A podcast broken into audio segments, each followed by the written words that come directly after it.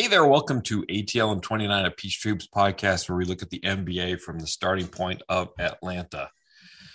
My name is Kevin Chouinard. I'm here with Glenn Willis. We are recording late on a Friday night, early on a Saturday morning, depending on the time zone, after the Hawks completed the play-in tournament successfully.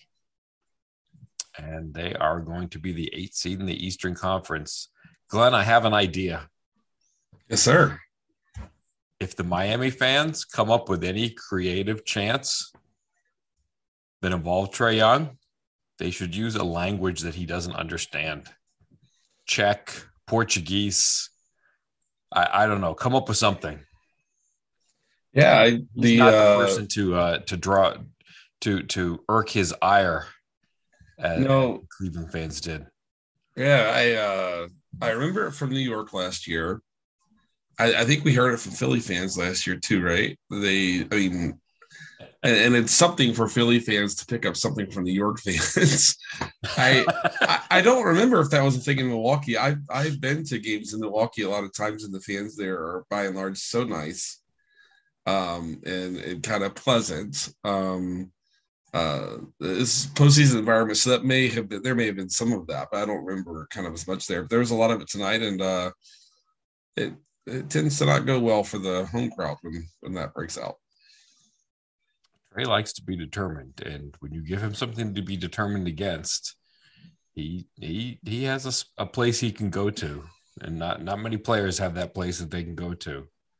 No doubt. Uh, so tell me about this basketball game. Yeah, it was interesting. Um, you know, I I have to be transparent say that when Clint got hurt, I thought, man, how are the how are they going to do this? And um, I, you and I both have a lot of confidence in the Congo, but I, I thought, well, fouls might be an issue here. Um, you know, how is this going to work out? Kind of a Congo carrying all of that load in the second half, especially against a team that does so much work on the offensive glass, plays such big lineups. It just seemed like it was kind of a recipe for disaster, but they figured it out um, you know, and uh, you know, it, Trae uh, kind of in the first half and second quarter, especially when they were kind of getting some offensive rhythm, it was through his passing. He wasn't making shots, but there towards the end of the fourth quarter, or sorry, the end of the third quarter, then going in the fourth quarter, he really found a rhythm shooting the basketball and getting to his spots. I made a note here that uh, you you know, yeah, you might you're I don't know if you're in the number one Dieng fan in the world, but you're got to be like top 10, top 15, somewhere in there, right? Yeah. And I think Gorgui really made a big difference for Trae. I mean, you know, we, we watch all the time, Kevin, Clint and Onyeka and JC like to slip. They like to keep things moving fast. They like to kind of draw um, kind of the defender away, especially if there's a looks like there's going to be a switch. They'll carry the defender that Trae wanted off of him. And Gorgui is just, we talked about this even before the season started, watching him in Afrobasket. Uh, he's just a little slower, a little more methodical, you know, compared to those guys.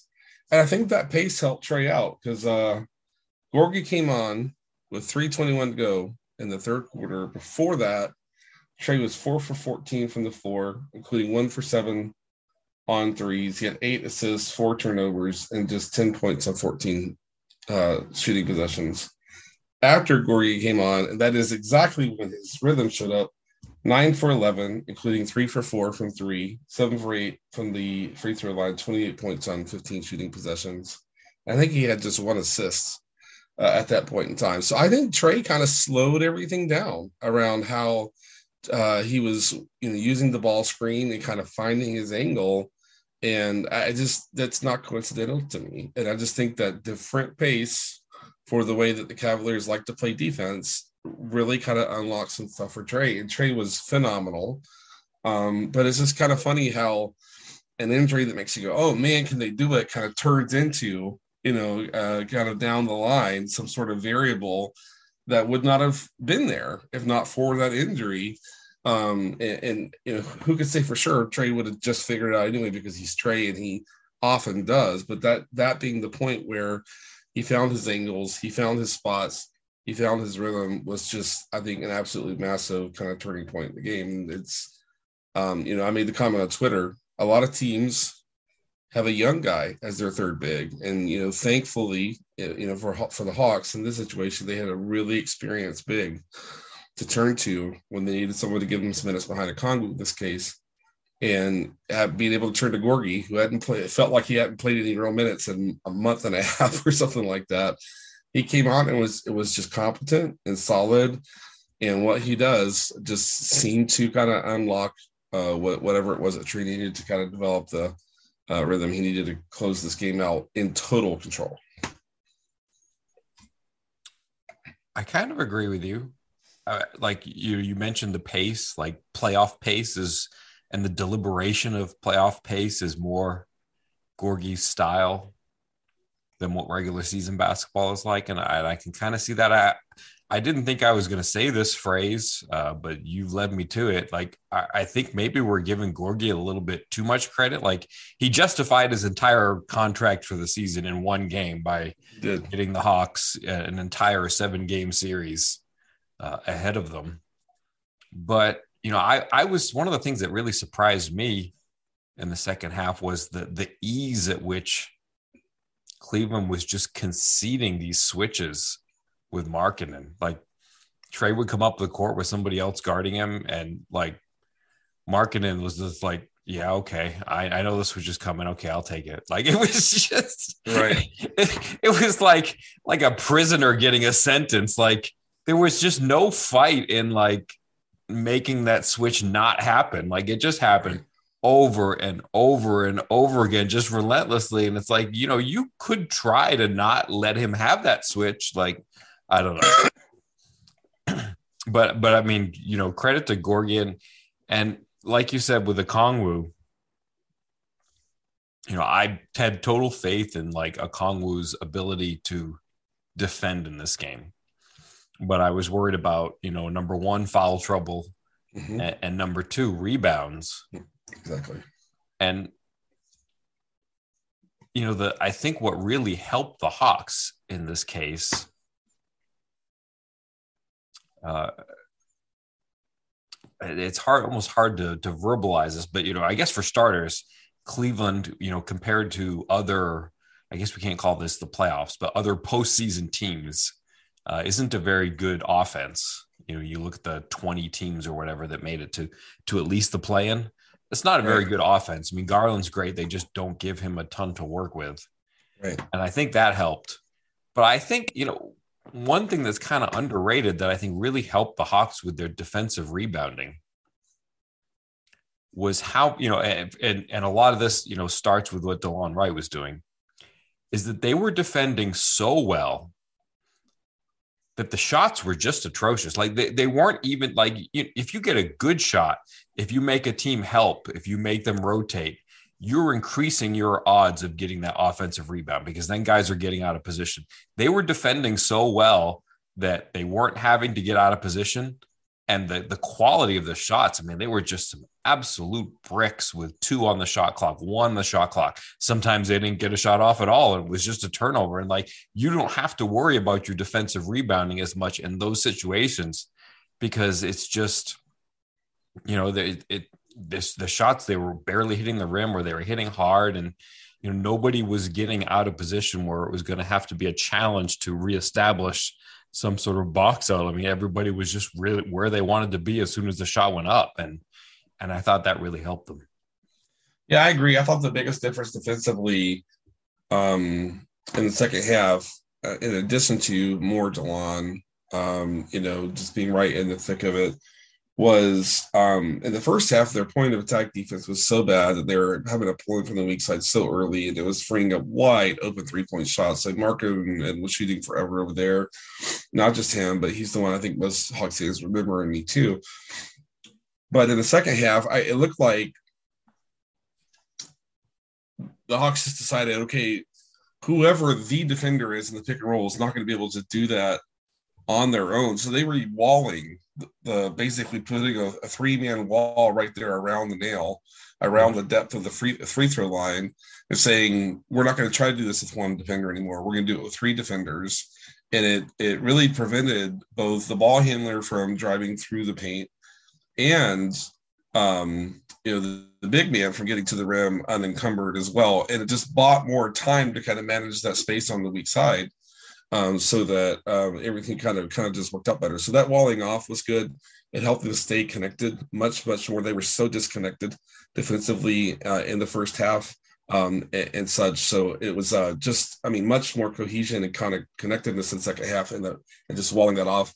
I thought it made a big difference, and I think that they would not have done that as well um, without kind of Delon really cementing that technique for them and kind of getting them established um, on that end of the court, getting them organized in that way on that end of the court. Even when I know Hawks fans were ready to see kind of Hunter just sit on the bench the rest of the game at one point, he had a better third quarter in this game, just like he did against Charlotte.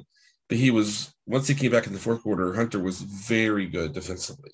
Yeah. Uh, down the stretch and and kind of kind of made made a big big impact there. So I just thought their team defense in the second half was miles and miles and miles better than it was in the first half. And it came down to walling off ball handlers, using that wall also to impact the big man diving to the rim, and just having some defensive spacing that gave you a little bit better chance to close out on shooters on the perimeter if the ball works its way out there. And and it was interesting. In the first half, it was the wide open threes on the on, on the sides and on the weak side, right?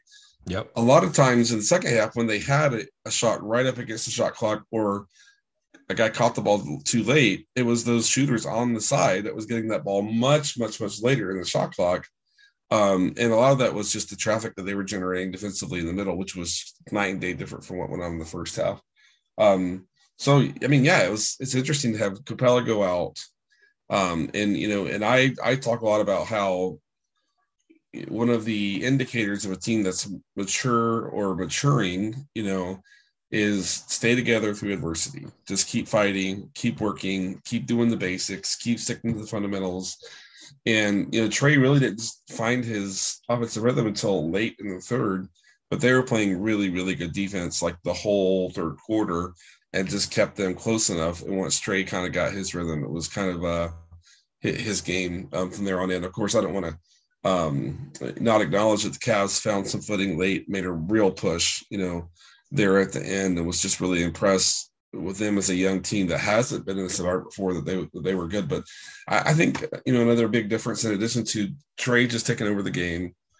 Uh, the defensive play of the second half was when it got down to the very, very end. The Hawks were in this environment numerous times last year in the playoffs. Cavs haven't been here before, and I thought that made a difference in execution at the very end. Yeah. there were a lot of really good defensive performances in the the second half. I thought Okongwu, you know, did a ton. Hunter Hunter did a ton. They had they he and Trae had like a mix up trying to execute a scram switch mm-hmm. to get Hunter low and Trae high. And even then it was like right intentions, but I don't know if it was the crowd noise or if it was just a really ill timed, but you know, even then, like you're making a mistake, but you're trying to do the right thing. Right. Uh, Gallo was making good decisions. There were a couple of minutes where it looked like either he got tired or or something, but he he was doing stuff and and and Bogi was making some really good reads, like some really he had some rotation. I think he had Mark Jackson talk, commenting about. It. He said, "Wow, that was a really good defensive possession." And I think the key play in there was you know just kind of some ball pressure up top and then because the ball pressure was good the pass floated a little bit and Bogi's rotation was just i think he froze Markkanen it like the free throw line because he just got right on him so that he really couldn't he couldn't even like dribble if he wanted to just because there was no space there. Because because bogey just kind of said okay i'm taking this spot. You catch the ball but now you really don't have anywhere to go. Like it, there there were there was a lot of good defense in the second half and in the first half, you know, it was such a weird setup. Like, you know, I kind of like what Cleveland did, which was it felt like they were trying to make it so that the Hawks had nowhere to hide Trae. So they played LeVert, Garland, and the three bigs. Mm-hmm. And that's that makes sense. It's like, well, who do, who in there do you want Trae guarding?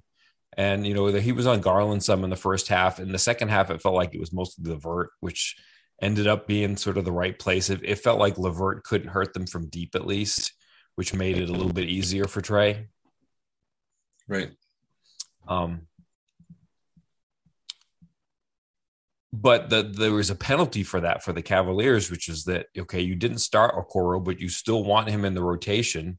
You want to use Rondo and you want to use Okoro, and it it just felt like their bench lineup wasn't set up for success, and it felt like Bogi was the beneficiary. Uh, and I don't know if it necessarily benefited him, but just the fact that you know the off the, the Cleveland offense sputtered uh, to the point where they were getting a few misses, and then Bogi just kind of put his blinders on and said, "You know, every everything is smoldering around me, but I'm just going to make smart decisions on offense and do my thing." And he he kind of held it together for them uh, in in the really the one moment of weakness for Cleveland in the first half when they went to that lineup. Yeah, yeah, agreed. I mean, I, Rondo almost had to play because they just needed more ball handling with Sexton out and to then not having the kind of the, the guard depth and LeVert um, you know, offers some creativity, some individual creativity, offensive creation, and things like that. But he, even as a ball handler, he's pretty average, I guess I would say. You know, kind of at best.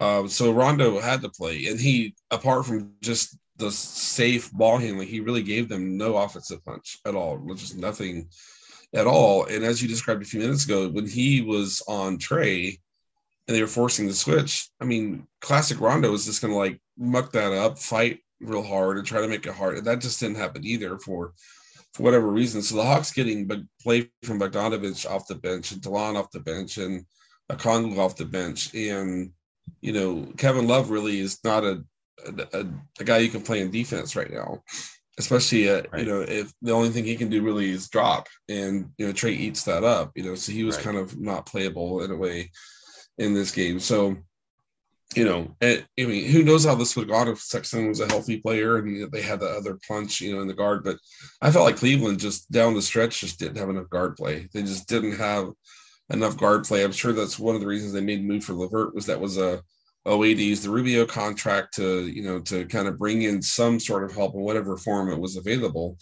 Um, but they're going to have to kind of kind of sort that out. But Cleveland, just like you said, you know, well, it's kind of funny with this Hawks team last year, this year, Knicks flawed offensive team, Sixers last year flawed offensive team. Um, Milwaukee kills you with defense and transition. They're playing the, in the offensive half court up and down for a team of their stature, right? Um, right. And now, you know, here, you know, we drew these, uh, you know, two games, and in, the, in this case, a, a, limited, you know, Cavs team, um, you know, tonight, uh, which is different from Charlotte. You know, Charlotte is. Yeah, I was gonna say Charlotte's a pretty dynamic offense when they really, yeah, want to be. A lot like of they, a, a, lot of limitations on defense for them, right? right but exactly. you know, this was a this was another kind of are we going to extend our season or not? And it was another team that was just limited enough on offense that the Hawks' defensive capabilities were were enough, and especially that second half with the effort, the connectivity, and the fundamentals that that really kind of choked up the the Cleveland offense. So it was. um I thought the Hawks overcame a lot. I was impressed with Cleveland to still push back at the very, very end and almost get it, you know, for especially for a young team with that playoff experience. But it's a fun game overall. But man, the trade just was head and shoulders the best player in the court tonight, and that really really matter in the last quarter and a half or so. Uh, I haven't given you a lot of time to think about it, but what, what do you think about Hawks Heat? A, a strange series with a lot of injury question marks. Uh, and it's a 1 8 series. It starts Sunday. Yeah, I, I, it's it's a really interesting series. I, I said on Twitter tonight, I, am I'll probably have to do a prediction sometime tomorrow. I, I predict I'll predict all the first round series by the, end of the day tomorrow and put it on Twitter. Just just my thoughts and a little analysis and things like that. But to start with, I think this is in no way, shape, or form your typical one versus eight. Um, it's uncommon for the best player, so I should say the best offensive player in this series to obviously be on the eight seed team. I think it's fair to say also the best player in the series. I think all so, yeah. phases is on the eight seed team. And this seed team has a lot of guys who were on the team that went all the way to the conference finals last year. So this is not your typical one versus eight. Um, right now, I don't see how, you know, if, if I were to want to talk myself just saying I think the Hawks are going to win this series, or I think the Hawks are the more most likely winner. A few a few things there. I don't know how much JC is going to play in the series. We don't know that, right? We don't know what Capela's status is, and if, if listeners haven't watched the Hawks game, Capela got injured with about a minute left or, or, under a minute left in the second quarter, I think. Yep. And it looked looked kind of ugly. Um, the only word I saw tonight was shared by Woj that there's some optimism that it's not too bad, but we don't have any right. idea what that might mean for this coming series. And the initial diagnosis was a hyperextension. Uh, I think it was his right knee, and it was basically uh, a player falling into the front of his kneecap. Exactly. It was it was a little like the Giannis injury last year, wasn't it? Oh, very similar. yeah, yeah, I thought so too. So so that's so that's tough. Um, in addition to that, the Hawks played two play, playing games um, between I guess it was Wednesday and Friday, and they play the first game on Sunday um, for whatever the schedule reason scheduling reason that is, and then starting Sunday, a team that has some injuries to deal with have played twice in the last three days. Starting Sunday, they play four games in eight days. So they are going to be much uh, more fatigued coming into the series, playing the first two games on the road.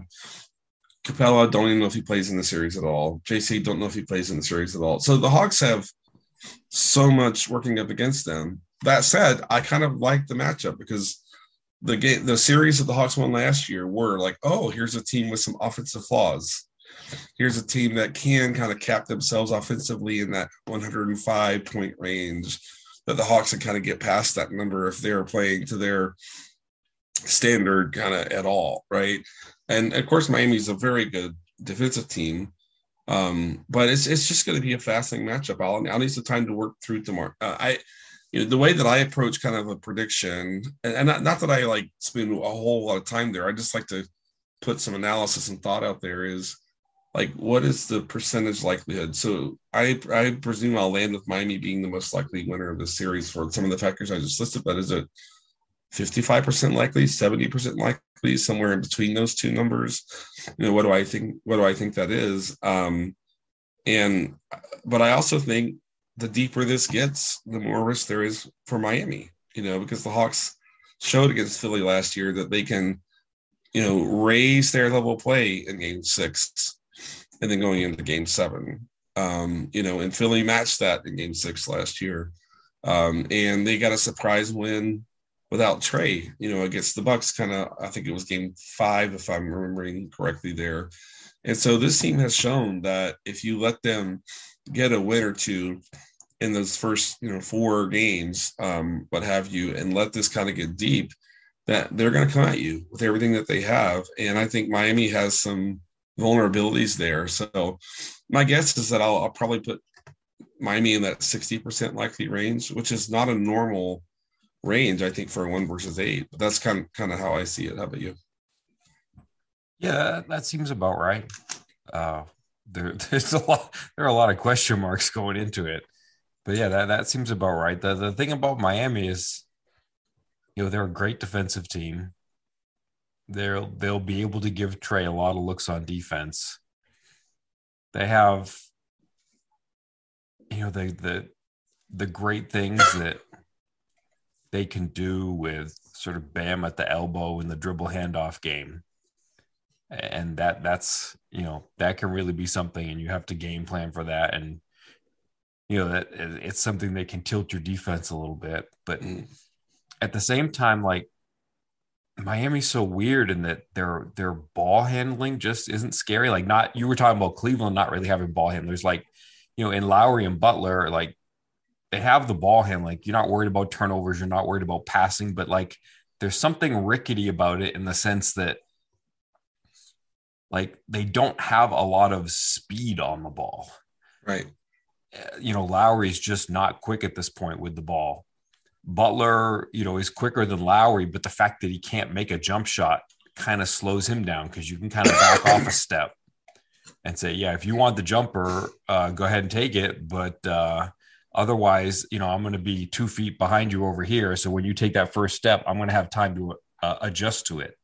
So it, it, it just feels like they're not dynamic with their ball handlers. Like it, you know, Cleveland just didn't have a volume of them, and it just. But with Miami, it just doesn't seem like they're dynamic enough. And you know, I'm always I, it was the case tonight. It was the case in like 70 out of 82 games. I'm fixated on moving screens and and how they call that and because it you know it's it's the beginning of the leverage point of you know how much rotation do you have to do after that and so you know a lot of it's going to come down to to refereeing like how do they call when Lowry's moving his screens when Lowry's hooking elbows with people?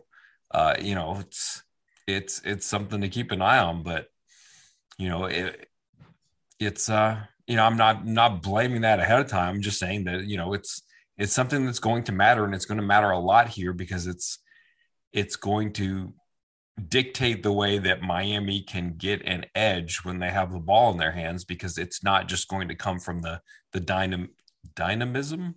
Can I use that as a noun? Of, of their ball handlers. Yeah and they and they really kind of run an inverted offense in that they lift their shooters from the corner up yes. the floor right and if you overplay that, they will flip the action and kind of move them like through like a veer, a reverse action that turns into like a veer screen. And you have to play that screen there near the three point break really, really well. Um, and they'll they'll back cut you if you put both yep. defenders high. You know, they have all that sophisticated stuff. But it is really kind of a you know, for those that are old enough to remember, like a Princeton offense, where we're relying on cutting and finding the defense overplaying and finding that path to the basket and then if the guy with the ball, like Bam, uh, you know, they're if they're in three man action and you leave the middle open, he'll just put the ball in the court like Draymond did back in the Warriors heyday not that long ago, and just dribble straight through and dunk it. Right. So they have all Fake of dribble that. handoffs. My favorite. That's my favorite play, Glenn. Uh, it, it's, it's, you have to say uh, that phrase together when you're talking to me. Okay, there you go. So so so that's all there. Like Bam is doing a lot of what Draymond did you know, for those Warriors team in that area, in that space.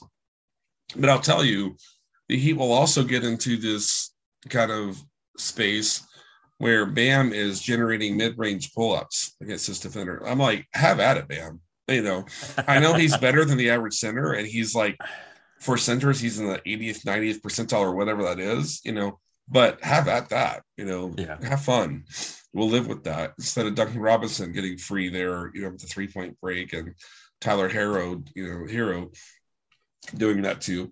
You know, so on that end, I agree that the Hawks, if they can, can kind of contain that key spot, the elbow, what you mentioned, the lifting up towards a three point break, um, that that will be kind of the key to defending soundly in the half court.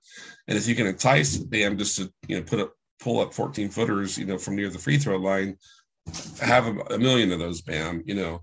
Um, on the other end, I think it'll come down to I think PJ Tucker starts on Trae probably, um, and um, but he'll see some Martin on him. You know, Martin defended yeah. him Trae a lot in that fourth game that they had this year, and um, and then you will also see like at the end of that last game they played the last week, the regular season, Butler took a turn the last minute and a half or so on Trae.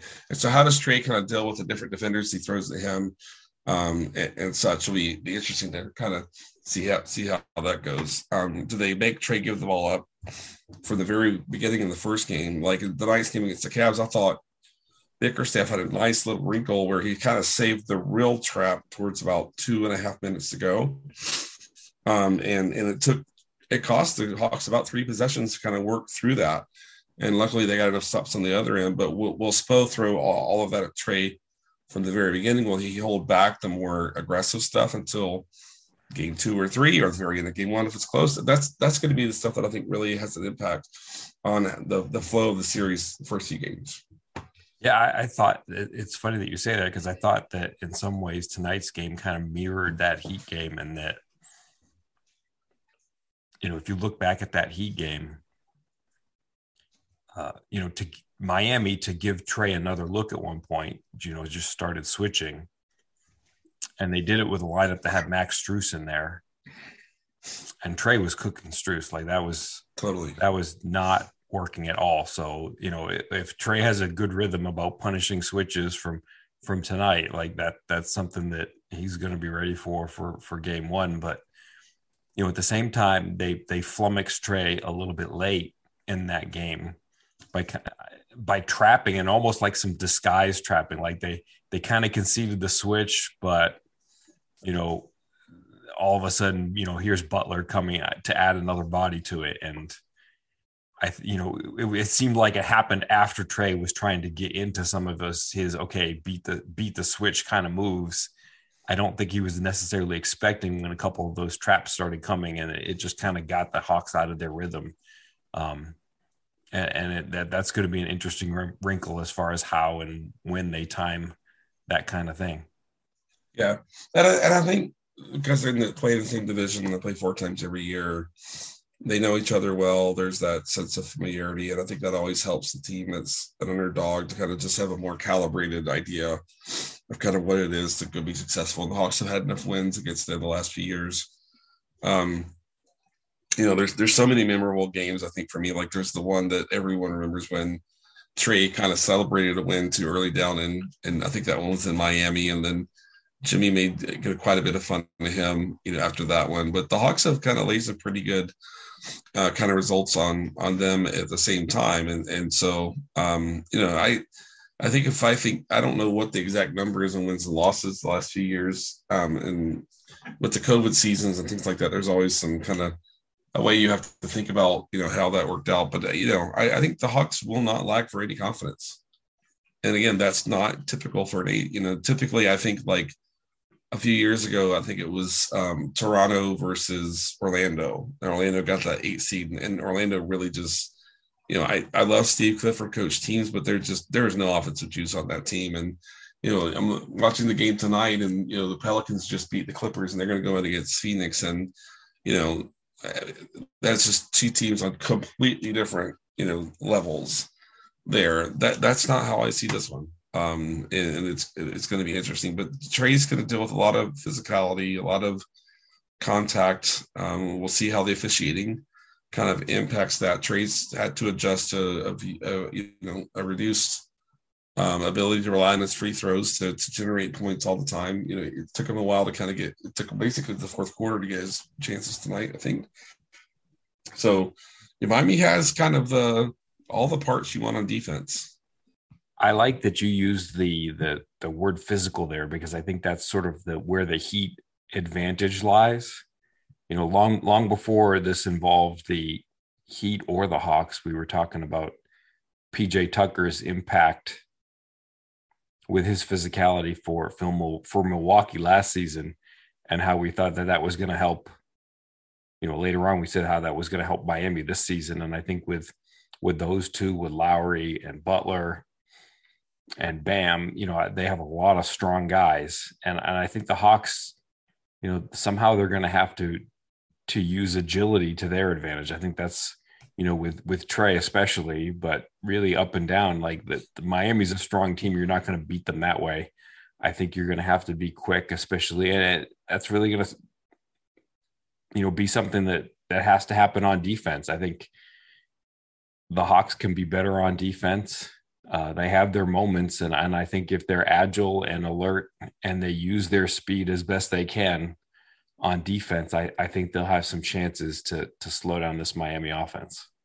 Yeah, I agreed, and I, I think part of it will come down to you know hoping Miami misses some shots that they might normally make, and and I mean when you're the eight seed, you know even in any matchup, you know you're always hoping for a, a little bit of kind of that stuff to kind of go your way but all you can do is all you can do. So, you know, not giving up free shots at the rim, closing out on the three pointers, uh, three point shots, three point shooters, um, and just staying tough, uh, staying connected. Really, really is what they have. And and just like you mentioned, you know, a, a bit ago, Miami just doesn't have kind of that offensive firepower that really should be overwhelming if the Hawks to kind of kind of take care of the basics. And then on the other end, you know, I like what you said there too. Is is if you let Miami get their defense set, they're going to be really tough. You know, so any opportunity you can to have pace, secondary transition, you know, working fast in the shot clock, um, you know, things like that, then um, you know, I think that's going to kind of play to their advantage and help them uh, kind of stay away from getting totally bottled up with the physical play and the, and, and the size and the strong veteran players um, that they have. All right. Uh, is there anything else that we're forgetting to add here? What my favorite wrap? Yeah, my favorite um, kind of statistical result from tonight's game. Uh, I don't have it right from me. I think this is right. Um, Delon was plus 24. Onyeka was plus 21. Do you have any points they each scored? I know that Delon scored two. They both they each scored two points. And it was yeah, plus they, 24 and plus 21. Yeah, they they they uh that Delon played one of the best two point basketball games you're ever going to see. And then Okongwu, you know, had an absolutely phenomenal stop late that you clipped the video of, where basically he had to show in the lane to get, I think it was LeVert, to kind of stop right. short for a floater. Or actually was it, it didn't end up being a floater, it was a lob pass.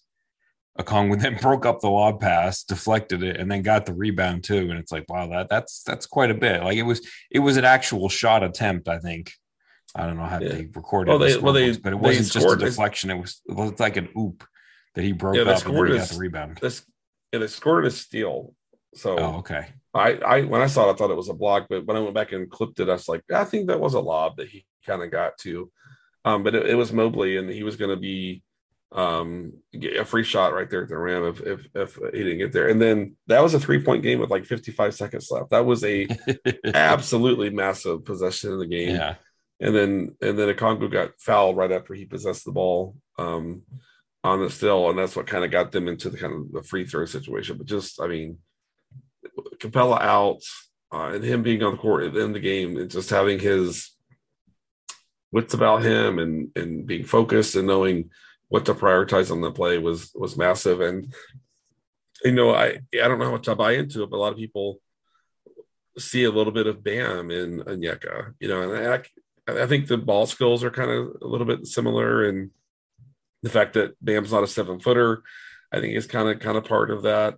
Um, but it's it, I think if we have to watch a game or two without Clint, and I hope if that's the case, that's all it is. It's gonna be fun to watch those two guys, you know, kind of go up against each other. So, you know, this week I think the play in was super fun. Um, both games tonight were awesome games. Um, and so were the games earlier in the week, and now we're heading into the playoffs. I'm so excited, and you know, and I think I think all four series in the Eastern Conference are all compelling and interesting.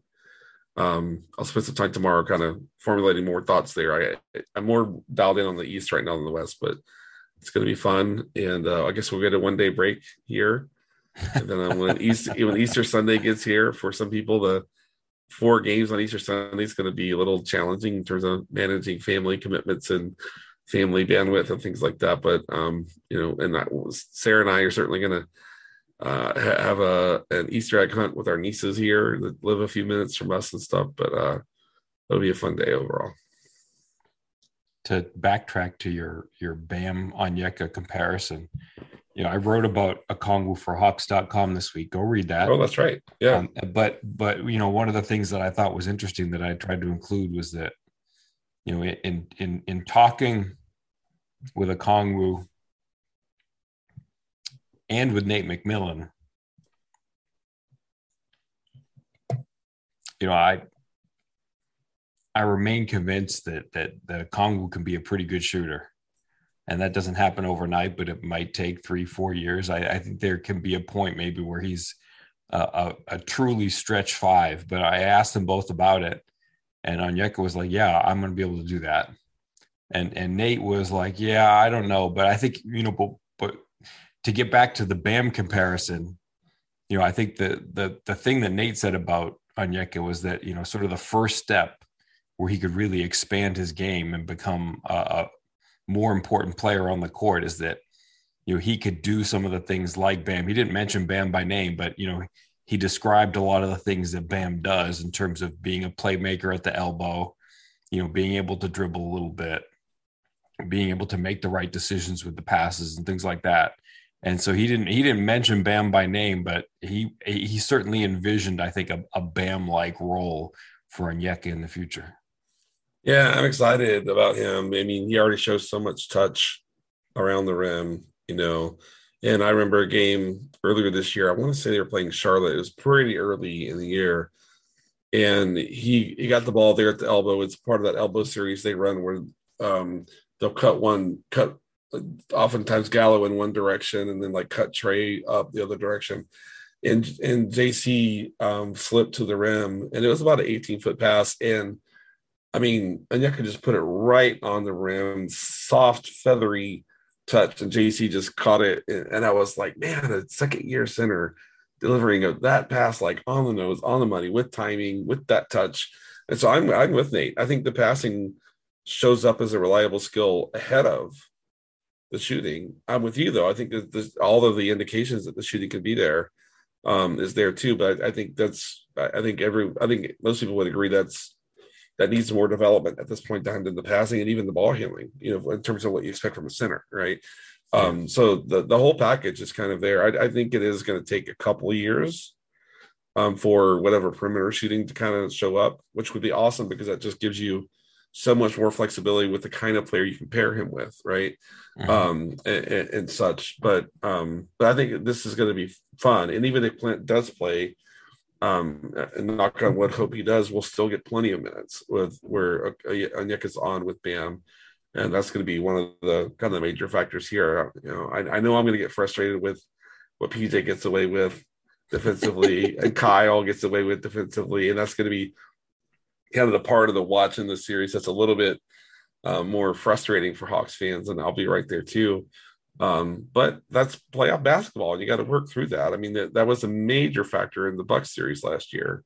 You know, the Bucks have been through this, had been through this, and know what that's like, and know how it's officiated. Completely ignoring defensive three second rules, completely you know ignoring hand checking rules, uh, and it is a sliding scale situation in the postseason. So and hopefully the Hawks got those feedback loops last year and are a little bit um, kind of uh, further along in that area in terms of acclimating and adjusting and stuff because that's all going to show up here in the Heat series. Not, there's going to be no shortage of gamesmanship and pushing the rules and, and all those areas, especially when the Heat are on defense. But that's why we watch. You know, the Hawks are trying to still continue their upward trajectory, even if this regular season didn't go um, you know, like like everyone hoped, but they have an opportunity to kind of show that they're a team to take it seriously in the in the postseason, even coming out of a um, uh, a regular season when they had to fight their way in here at the end.